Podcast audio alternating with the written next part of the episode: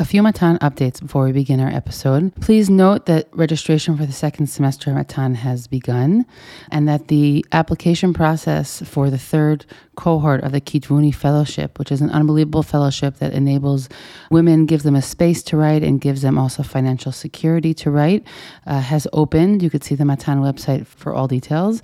And while you may be hearing this too late, I do just want to mention that I'm participating in an extremely moving evening, what will hopefully be an extremely moving evening at Matan Ra'anana on February 21st. It's called Finding Hope in the Dark, a symposium on God, Faith, and Evil. It's an evening that has two parts. The first is a sort of chavruta and discussion with Dr. Tanya White and myself. Then there's a dinner, and then from 8 to 9.30, there will be a panel discussion between Dr. Tanya White and Professor Joshua Berman that will be mediated by me. It's really going to be an evening that's a culmination of a tremendous amount of work and, and thought that both Tanya and I have done together over the years, and also that Professor Berman has also been involved in. So if this is not too late, we'd love to see you there. And please check out the Matan website for all Matan events. I'm Dr. Yosefa Fogel Rubel. This is a podcast episode brought to you by Matan Women's Institute for Torah Study.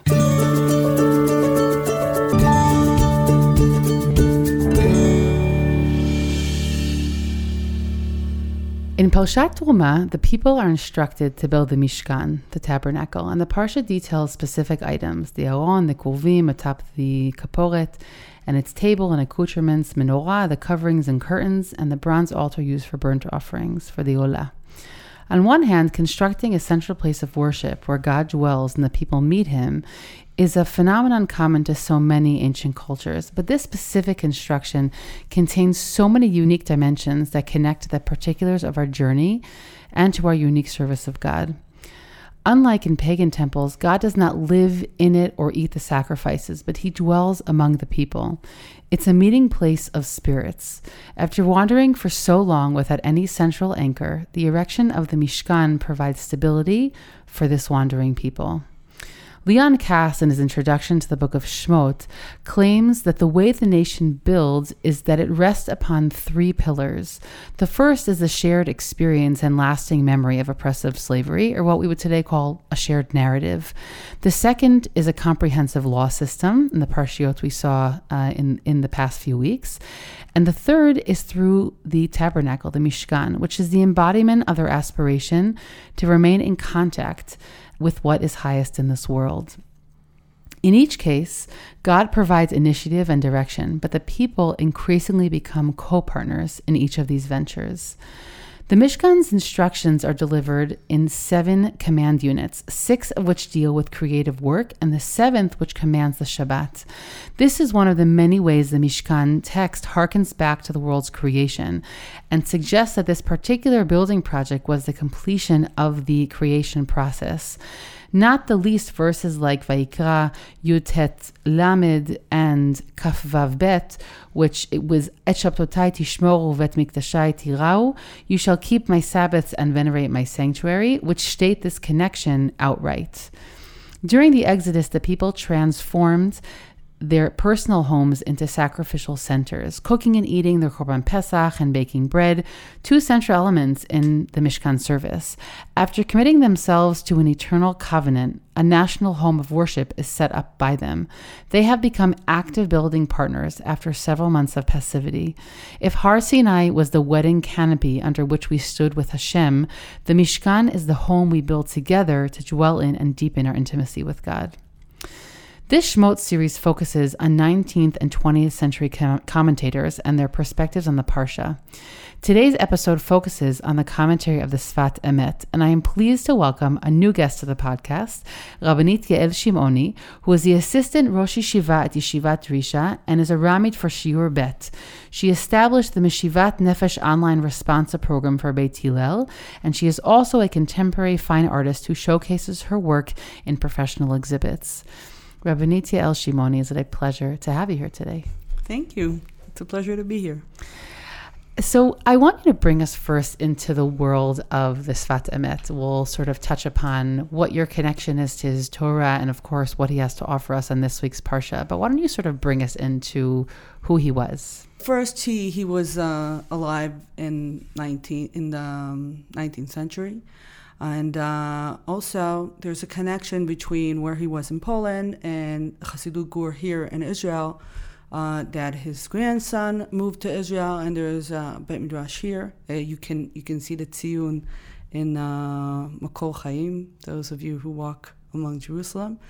So that's the Chassidut of Gur, which is connected to the Chassidut of Kotsk, very strong uh, Chassidish.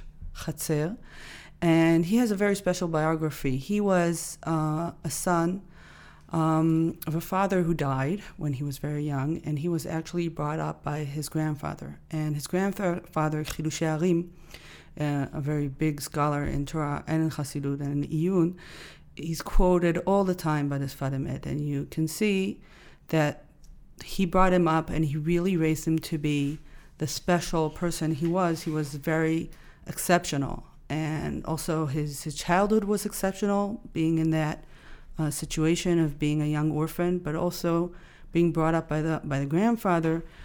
It is said, and, and, and it's true, that the grandfather saw how great he was, and he had a melamed learn from him from a very young age, and he had a few tnaim with the melamed, that he should uh, wake him up before dawn and learn 18 hours straight and uh, like things that That's are very hard yeah. Uh, to understand. But he was definitely above and beyond average in many ways, and he became uh, the rebbe at a young age. Actually, his grandfather died, and the Hasidim wanted him to be a rebbe, but he didn't. He wasn't ready for that, so he made the Hasidut be part of Rav Alexander's Chatzer until he grew up enough and was willing to become the Rav, but then he didn't sit at the head of the table. He sat in the middle of the table, and I understand that since then, Chassidut Gur, that's how, how they sit. And uh, there was a long part of his bringing up that he wasn't really in contact with people. He was really mostly immersed in Torah. And, uh, and when he became a Hasidic Rav, so he was very, very short in his speech. And that allowed him to meet many people and answer them very quickly. But he didn't meet them all week. He had the first part of the week, Sunday, Batuach, but maybe, maybe also Monday and Tuesday. I'm not sure. I, I, I heard of it that until Tuesday he didn't see anybody.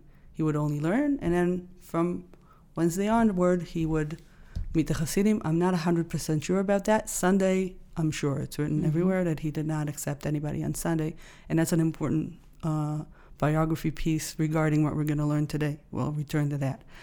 And he died at a young age. Very little Hespedim were said on him because that's the Hasidic way, but one of his sons said that he really lived. So maybe he was young when he died, but he accomplished a lot. I think that what's interesting, even just in that small amount that we learned about his biography, is also this question about balancing the role of a of a rebbe, right, and also your your lamdanut. And I think that your your ability to keep learning Torah, that anybody who in any field, right, whenever you're in a relatively mundane teaching role, or obviously you're something much greater, like the rav of a chatzer of a chassidut there's this question of like how do you keep growing yourself while also having to fill a communal role and like to have to create red lines around you know what are those white spaces that you think create learn in versus those times that you that you meet people? You know I, we recently finished a children's book about the rabbi of lubavitch that we read at the table on shabbat. And you know there's so many stories about how he's meeting people and speaking with them. And i mean he didn't sleep. Everybody has their own red no, lines. The, the, the, the really seemed not to need to sleep so much and not to eat so much. But even then, there's just so much time, and then there's yeah. a, a, question. And I, you know, maybe that's also part of what draws me to him. He has lines, and he found a way to live his own spiritual life and still be connected to people. And that is mm-hmm. definitely something that that I have that is on my mind. If we want to grow as Torah scholars, we really want to grow and of course, you learn from your Talmidim, but you also have to continue on your own. So, how, yeah. how do you balance that? I'll also just say for anybody who hasn't opened up this Sfat basically the book reads as a running series of drashot. It's organized by year. It says every parasha, it's organized and labeled by which year it was set in. Sometimes there's some really interesting historical pieces you can put together based on if you follow those years. And so it reads like like drashot. Some of them can be repetitive because they're really he's from what I also saw, I think he used to write on Sundays. That's why he wouldn't meet with people because he wanted to write down everything he said on Shabbat uh, so that he wouldn't really miss anything. So things are relatively nicely labeled. Uh, and uh, so, yeah, bring us into the Torah or the theme that we are going to be speaking about today on Parshat Truma. Okay, so I'll just add that uh, Sfat is, is rare in that, that he himself wrote his Torah. Mm. Many other rabbis, you have their students writing their Torah. And also, his writing of the Torah was for himself in many ways. And as I said, he was known to be somebody short in speech. So his Torah are very, very dense and cryptic. It is quoted that Rav Kook, when he learned him, he said it's like learning Rishonim. So that's another joke on his Sfat Emet that people who are lamdans mm-hmm. like him because yes. really it's it's really the same kind of method of deciphering you have to do with these very dense texts and there's a lot of repetition but also a lot of nuances and repetition. And I want to uh, dwell upon a very central Torah of this Sfat Emet. And um, there are a few parashot that you can walk into this Torah. In Sefer Shmot, I would choose either Beshalach or Truma. We decided Truma. In Sefer Bereshis, Vayetze is a very good place to start. And this is the the turning, the special chiddush that the Sfat Emet has regarding Shabbos. As you stated, also our parsha um, Parashat Truma is part of a whole theme that connects between Mishkan and Shabbat. Mm-hmm. So we know that learning about the Mishkan will help us understand Shabbos. It's still unclear. It's very, very cryptic in, in the Torah itself. What is the connection between the Mishkan and Shabbos? נכון, ששת ימים תעשה מלאכה וביום השביעי יהיה לכם שבת שבתון, כל העושה מלאכה יומת. לא תבערו אש בכל משפטכם ביום השבת. That's the beginning of Parashat Vayakel. And then after that, we continue to learn about the building of the Mishkan. So why is the Mishkan, Melechet Mishkan, and uh, Shabbos connected? Where is Shabbos in the week? What is it the beginning? Is it the end? Is it somewhere else? What would you say? I mean, I think it's at the end, based on the story of Briat Olam. Well, uh, you learn Tanakh, I think. right? It's the culminating day of Briat Olam. It's it's definitely at the end. from Kilui, The end. Yeah. So the end is Shabbos. So the Sfat Emet says something different. And the big question, how can he dare go against what's written in the Torah? So I'm looking at... Uh, the year Tafresh Nun Gimel. Here he's talking about the menorah, on one of the kelim. בניין המנורה, שלושה קני מנורה מצידה האחד, וכולי. So the Pasuk says, it's, it's an interesting pasuk describing how the menorah was built. Uh, it has seven nerot, so three on one side and three on the other side. Now, this theme of one side and the other side is a theme that we know in Parashat Beshalach. Um, אהרון וחור, hold Moshe's hands, אחד ואחד. And then the כרובים is also אחד ואחד. And the menorah is also אחד ואחד. So, so we know that theme, and it's an interesting way of describing the menorah. Um, you could have described it, described it in different ways. And the Sfat Emet is asking why Omer Darsheni, why did the Torah decide to describe the menorah in such a way, to describe three on one hand and three on the other hand?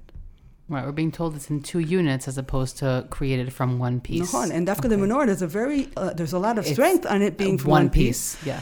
Says the Sfat Emet, כבר כתבתי במקום אחר, כי הוא רומז לבחינת השבת, שבו מתגלה אור התורה, לכן יש בו קריאת תורה ומתפשט הערת התורה לכל ששת ימי המעשה. So first says the Sfat Emet, you should know that the menorah is actually describing Shabbos. It's Pchinat Shabbos. On Shabbos, you have the light of the Torah, and that's why you have to read the Torah Dafka on Shabbos, because something happens there. If you read the Torah on Shabbos, then the Torah will actually spread to the entire week. But here, the Sfat Emet did not explain yet why are we talking about three on one side and three on the other side. So he says, first of all, you have to understand the way the, the menorah is built there's a difference between the two kanim from each side and uh, one in the center. The one in the center has four uh, gvim, and the three have just three. Why is that important? He doesn't say. It is still very cryptic. And when we learn this Sfat Emet, we know that if we find something that is hard to understand, we have to look elsewhere. Mm-hmm. And as he stated himself, he wrote it already, במקום אחר. גם שבעת נרות המנורה הם זין ימי השבוע okay, this is exactly what he said in the story. You should know that the seven candles of the menorah are the seven days of the week. Vehashabat ner ha'emtzai. So which ner is Shabbat? Not the last ner, not ner ha'ma'aravi, that we know there's ner ha'ma'aravi that, that lights from one Shabbos to the next. No, it's the middle. Shlosha yamim kamei Shabbata ubatar Shabbata. מתבטלים למול האמצעי, ואז יאירו שבעת הנרות. So says the Sfat Emet, the way the week is built, there are three days before Shabbos and three days after Shabbos. And if you work that way with the week, that's how the week connects to Shabbos and, and gets the light of Shabbos. אף שקאי רק על השישה, הכתוב מחברם שבהיותם מתבטלים לאמצעי, נעשה ההערה מכל הזין כאחד. So here we have a chiddush. The Sfat Emet is saying here that the Shabbos is in the middle of the week. I just want to stop you for one second and say that immediately what I'm thinking about when I read this, right, I'm, I was in my head sort of doing the math, quote unquote, mm-hmm. right? So, because famously the story of the creation of the world divides up into two halves, okay? So I'm immediately thinking that instead of going with the order of days, as it works in Bereshit, he actually goes with the thematic parallels between the days themselves. So he's he's he's lining up those days. It still doesn't really answer the fact that this is totally changing the way that right in, in in the in the creation of the world we sort of have like this upward this upward climb right also the hierarchy we're getting to humans we go to you know it takes all the vegetation humans we get to Shabbat which you know is some sort of wedding of of the human and the divine so I'm still on this journey with you, but I'm just saying there is something about what he's doing, which is something that we are familiar with from a biblical perspective of there are these parallel days and he's somehow taking that form as opposed to the sort of I'm thinking of like a pyramid going up. You know he's taking that form. You're you're making a very strong point, but but that is a very late development. Not late; it's late cognitively. I mean, in order to, to, Yes. to what you're touching upon now, I'm, I'm writing a series of shurim. I'm at number 15. Like that's where I reached this point mm-hmm. because there's a big question in Emet. How does he read Parashat Bereshis? So one of the options is, as you said, that the first day has a twin mm-hmm. Uh, the fourth day Mm-hmm. right in the second day, and then Shabbos is left alone, and there's a midrash saying that the Shabbos says We're it the doesn't kala. have כן, אנחנו Yeah. כנסת ישראל יהיה בן זוגך, yeah so he definitely has Torah regarding that. mm-hmm. But a simpler explanation, which I can show you later, is that he reads the word vayachulu differently than us. He says vayachulu is from, like the Midrash says, na'asu kelim. And he Bichal thinks that the days of our week are not repeating Maase Bereshis.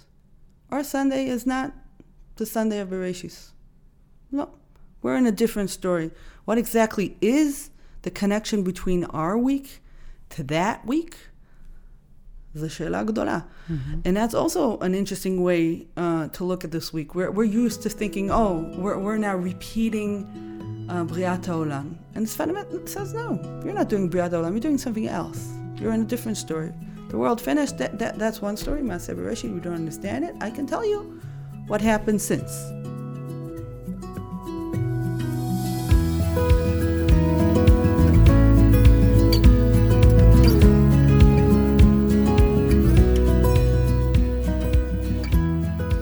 So, where is it written these three days before Shabbos and three days after Shabbos? כן? אז uh, he says it in Aramaic, שלושה ימים אה, מקמי שבתה, שלושה ימים בתר שבתה. Actually, it's a sugya in Gittin. Okay, in Gittin, there's a question, what, what happens if, uh, if a man says, give my wife a get uh, at the end of the week? When is the end of the week? And the halacha is that the end of the week is Tuesday. Uh, Halacha begitin. Mm-hmm. And uh, then a different sugya in uh, Masachet Psachim says that that's also how we know that you can do Havdalah till the third day of the week because that is the end of the week. That halacha is rather famous. I think uh, we like. I like to teach it to my teenagers when they miss Havdalah. hmm Oh, so now you can do it till Tuesday. Uh, Right. Except you can't eat. you shouldn't eat. So if you want to, eat, you want to eat this, Right. fine. Just do Havdalah. So, so that's a famous halacha. But let's look at what this halacha says and see that it's written in the Gemara that, in in a way, really, Shabbos ends on Tuesday. The week ends on Tuesday. And there, why does it say it ends on Tuesday? Kokol halacha. Uh, another halacha you might know the uh, Ba'al HaMaor, uh, when he explains why you have to take three days in advance before uh, you travel for Shabbos. He quotes the Rif. The Rif explains why do you need to take three days because uh, it, you, you can be nauseous or you could be mevatel on Shabbos if you do it too quickly. Mhm. So Ba'al HaMaor says, uh, uh, I don't think so. He's a big chutzpahdik uh, towards the Rif, as we know. So he says, uh, I have a different I have a different uh, option for this. I think that the same halacha of, the, of Havdalah is reve- relevant to here. That the end of the week is Tuesday. So you want to start going for Shabbos. The first day of the week is Wednesday. Fine, you Mhm. can start in the beginning of the week. You can't further on. You're too close to Shabbos. So that's that's another halacha. Okay. I'm just adding. I'll add two more things. Shir Shel Yom. Uh, Ashkenazi, uh, Sfard say at the end of Shir Shel Yom of Yom Revi'i, we have uh, every day has its own uh, parak in Tehillim, and the parak of uh, Yom Revi'i El Nekamot Adonai El Nekamot Ofia, and then at the end, after we finish the parak, we read a whole parak of Tehillim, and suddenly three psukim are added. לכו נרננה לאדוני נראה לצור אישנו, נקדמה פניו בתודה, בזמורות נראה לו. That's the end of Shir Shel Yom Shalom Revi. It's taking one parak of Tanakh and then adding these three psukim. Why is it there? So it is a common thing to say. We're we're starting to get ready for Shabbos. Already Kabbalat Shabbat, hmm and you can say Shabbat Shalom from Wednesday. hmm So there is something in, in, in our halacha and minhag that, that gets a feel of what he's he's talking about. hmm But again, what is the meaning of this? Uh, and where does it come from? So where does it come from? We know there is there is another option that the Shabbos is in the middle of the week. We just didn't notice this as, notice it as much, and we have to find a way of reading Bereshis. And I said we gave three options already of how to read Bereshis. Lo alman Israel. But what's the idea behind it? Because that's very foreign. Like, I I don't know how you feel. For me, at the end of Shabbos, Motzei Shabbos, how do you feel Motzei Shabbos? I'm starting something new right now. Yeah, I feel Motzei Shabbos, I'm falling from a cliff into darkness. Oh, tired? I'm definitely tired. But also, I don't know, it's like, oh, vayavda nefesh, nachon? Yeah. Uh, You're saying you have to climb back up out of yeah, out it's of an that. anticlimax. I mean, Yeah. it, it's it's the end. It is the end. It is Mhm. not the middle. no, It's it doesn't feel emotionally the middle of anything. no, it doesn't. Uh, it feels. That's pretty dark once it's Shabbos, and Sunday for me is not uh, a day of a lot of strength. Many times it's it's a day of weakness. Yeah. So so he's describing here something else. hmm He's saying actually, that Sunday is the closest day to Shabbos, and that Shabbos is in the middle. Mhm. Sunday has just been feeding off Shabbos. It should be the strongest day of the week. I mean, we're also obviously very influenced by the Gregorian calendar, meaning we're influenced by the the calendar and the way that the whole world is running its week, right? And so he's he's pointing to a system that does not fit with the broader world system. So it also goes not just against uh-huh. Shisha Yemei Bereshit, but it also goes against just the way that societies around us are all functioning.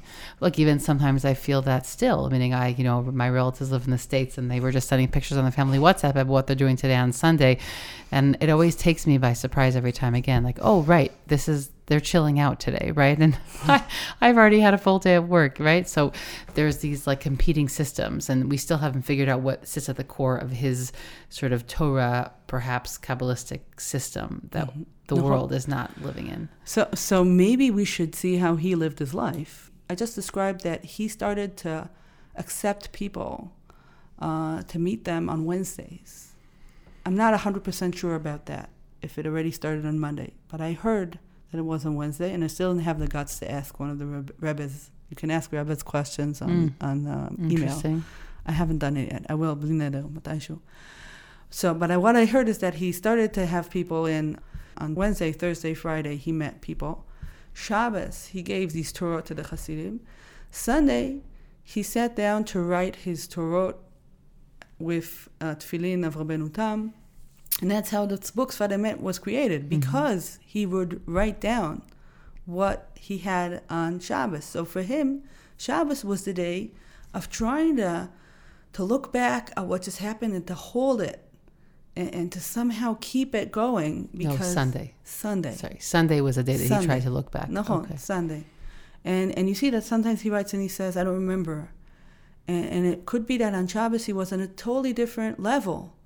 But Sunday is like a way of him trying to reach hmm. and remember and hold on to all of his uh, chavayot ruchaniyot, right, yeah? his spiritual that he had on Shabbos. So it's not it's not that you prepare a Dvar Torah for Shabbos. No, on Shabbos you read the Torah, and suddenly you understand it differently, and you share thoughts and views and ideas, and then after Shabbos is over, you say, "Oh, what was that? Now I can go back and understand all the chidushim that I had," and that's how he wrote this book. And this is a very excep- exceptional book that after he died, immediately that year, that book was already published mm-hmm. because of this form of writing. And it's more than a form of writing, it's a form of living. Saying that the first three days of our week, Sunday, Monday, Tuesday, for him were the three days of digesting the spirituality of Shabbos. Mm. It's funny because I still eat, you know, we eat food from Shabbos. Yeah, that's interesting point. So leftovers. We, we digest the leftovers. the leftovers, but he's doing the spiritual leftovers. Mm-hmm.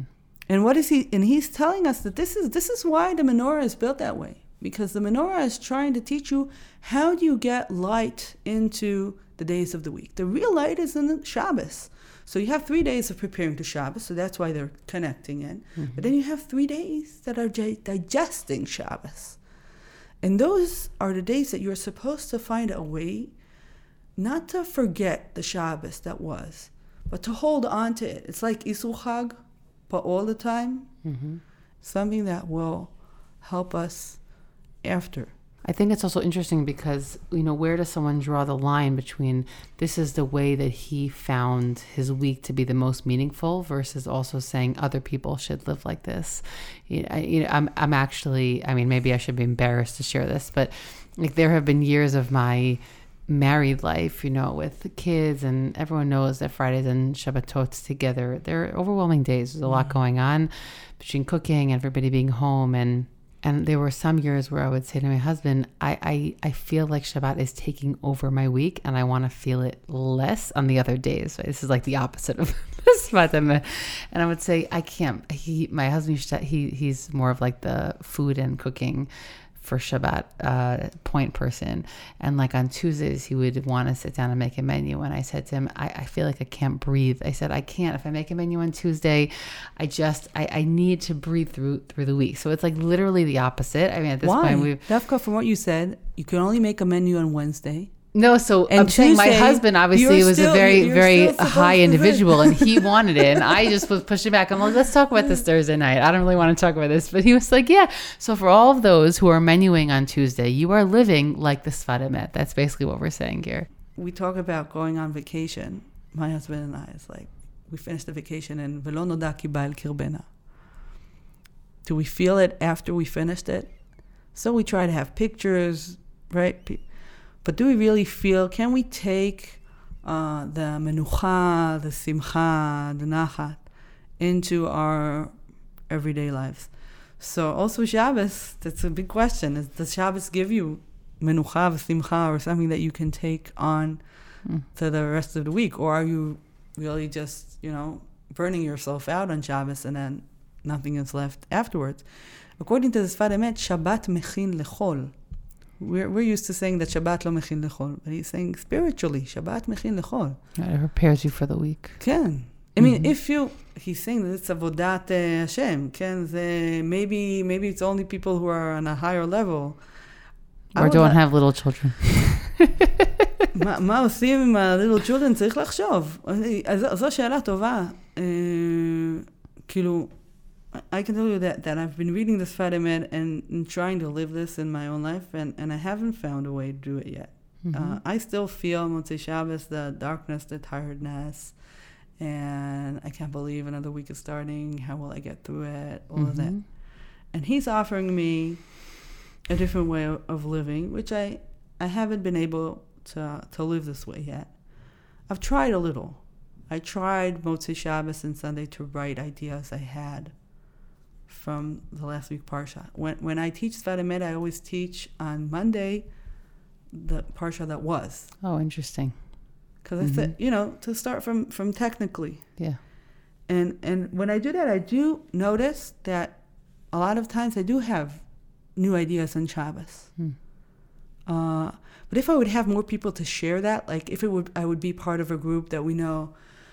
Okay, you're changing your we're spiritual gonna, We're gonna tell each other what was when we're Echaya Shabbat. So the answer won't be Ma'achalnu Echaya Shabbat. I had this thought. I will say that Sunday morning is a big gift of my personal lifestyle. Is that I, I don't teach Sunday mornings and I have a chavruta, and whether I think about it as the beginning of the week, which would not be according to the Sfat Emet, or I do feel like it, it could be like a lot of times on Shabbat you have thoughts, right? And so I do have an opportunity to sit and think about them with someone, and so that is something that I find is special. I never thought about it as a continuation of Shabbat, but I think that's an interesting interesting way to start to frame that meaning because i do have that gift of having a chavruta on sunday mornings so and like to look at it as some sort of continuation i think is is a really is a really great idea I really would like Shabbos to give me energy instead of take away my energy. mm-hmm.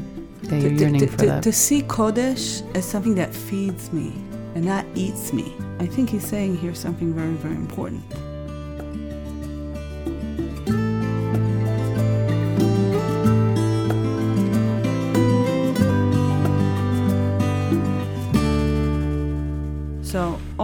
Let's take this a step further because Okay. this is also here in, in Parashat Truma.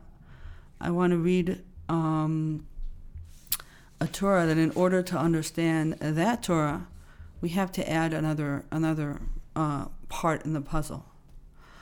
Um, the Emet quotes in a few places uh, Torah of Rav Shmelke. Okay, who's Rav Shmelke? He's another Hasidic rabbi who his Saba quoted him. A lot of times that's how the Sfat is built. The, he brings a quote of Chidushei HaRim quoting someone else. Sometimes it's a quote of the Kotzker, sometimes it's a, quote of the Baal Shem Tov. There are all kinds of other Torah Hasidiyot inside the Sfat So one of the Torah that is repeated a few times, that already the grandfather was repeating it, was what is the meaning of a very famous and cryptic Memra in the Gemara, the Rabbi Yochanan and Rashbi say, if I'm not mistaken, I think it's Rabbi Yochanan, אם היו אה, ישראל מקיימים שתי שבתות, היו נגאלים. if we would fulfill two shabbatot in a row then we would merit the redemption Yeah. Whatever that and means we know that exactly. in uh, Parashot, the first Shabbos was uh, given in Mara. mm-hmm. And unfortunately, that Shabbos uh, did not go well because Hmm. people went out to, to, to look for the man. Mm-hmm. And it looks as if that was already the second Shabbos because the first Shabbos was in Mitzrayim when they took Korban Pesach. So something in the first two Shabbatot didn't work. If it would have worked, it would have been Geula Shlema. And the question is why? So the Sfat uh, has a few Torah on that, and, and they're connected to what we saw. The Shabbos is in the middle of the week. He asks, what does it mean that Chazal said that Ilu Meshamrim Bet Shabbatot Nigalim? If Am Yisrael would have kept two Shabbatot, it would have been Geula Shlema. So he's quoting his Sabarabba, saying by the name of Rav Shmelke, Shabbat Rishon Hachana, שיהיה בימות החול, עבודה כראוי, להיות אחר כך שבת כראוי. The first Shabbos is to prepare the days of the week, so the avoda of the week will be a good avoda, and then the second Shabbos will already be a good Shabbos. So, what does he mean here? So, he says a person has to understand Shabbos has to teach us how to live the next days of the week. Shabbos is a way of us to understand how to work with Kedusha. And the Sfat Emet claims that if we look at the two Shabbatot, we can see that the first Shabbat that we got was from God. We got it without working. God told us, "החודש הזה לכם, משכו וקחו לכם." You take your korban pesach. I'm giving you Shabbos. You do this. He gave it out of the blue. But the second Shabbos was already supposed to be a Shabbos that we were supposed to prepare ourselves. והכינו את אשר יביאו. We were supposed to prepare Shabbos itself. So how does God work, work with us? God knows that Kedusha is hard. So first, He gives us a gift, matnat chinam, without our working. After He gave us the gift, we have to work hard to analyze, digest, understand that gift. And then we have a new avodah of translating it into our deeds and preparing the next kedusha that will come. So this is like tangoing with God. Okay, God made the first move. Mm-hmm. We're learning the moves. Then we're trying on our own, and then the next Shabbos will be a Shabbos that we meet God middle way.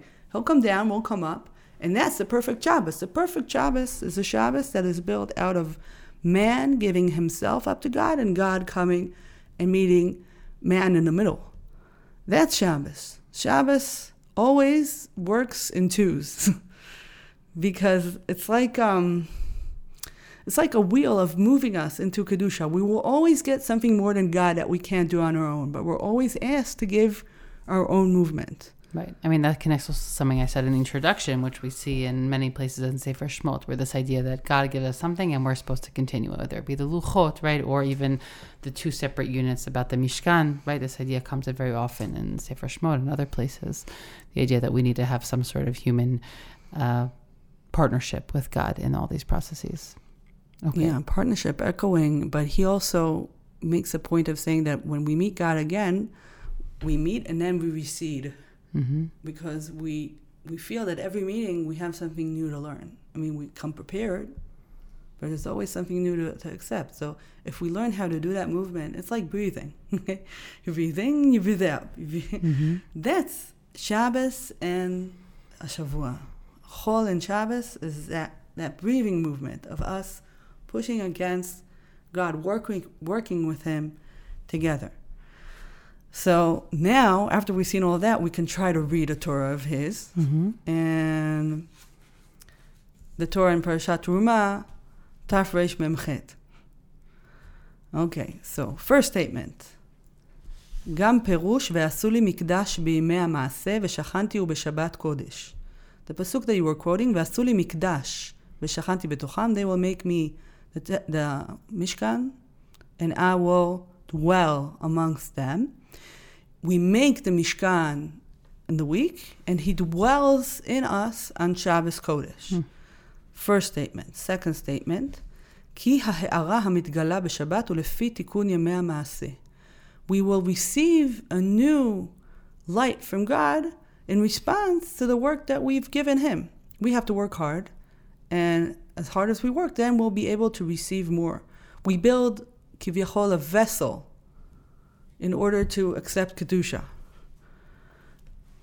And then he continues, he says, Perashnu ki leholam hu ken. This idea that you work and then you receive, that you build a vessel and then you give Kedusha and then you feed on it and you build another vessel, that's always the case. Leolam hu ken. Osei devaro lishmoa bekol dvaro.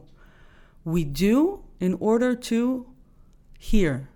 נעשה ונשמע. That's echoing. נעשה כדי לשמוע. First you have to create what can then receive, right? You can't assume that the reception is there naturally.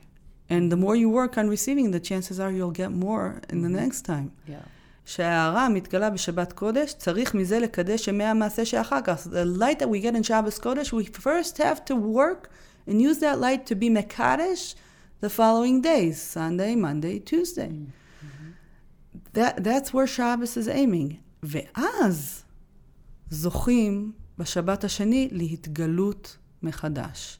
If you do that way, the next Shabbos will be on a higher level than the one following. כי לעולם אין הפסק לאלו המדרגות. It's, a, it's an infinite. And that's how he, he finishes, and he says, um, וזה שמבקשים במוצאי שבת, ויהי נועם, אדוני עלינו. Motzei Shabbat, we say uh, another uh, verse of Tehillim. We're asking for the Noam of God, the, the Noam, the pleasantness, the, pleasantness of God to yeah. dwell in our deeds. Right.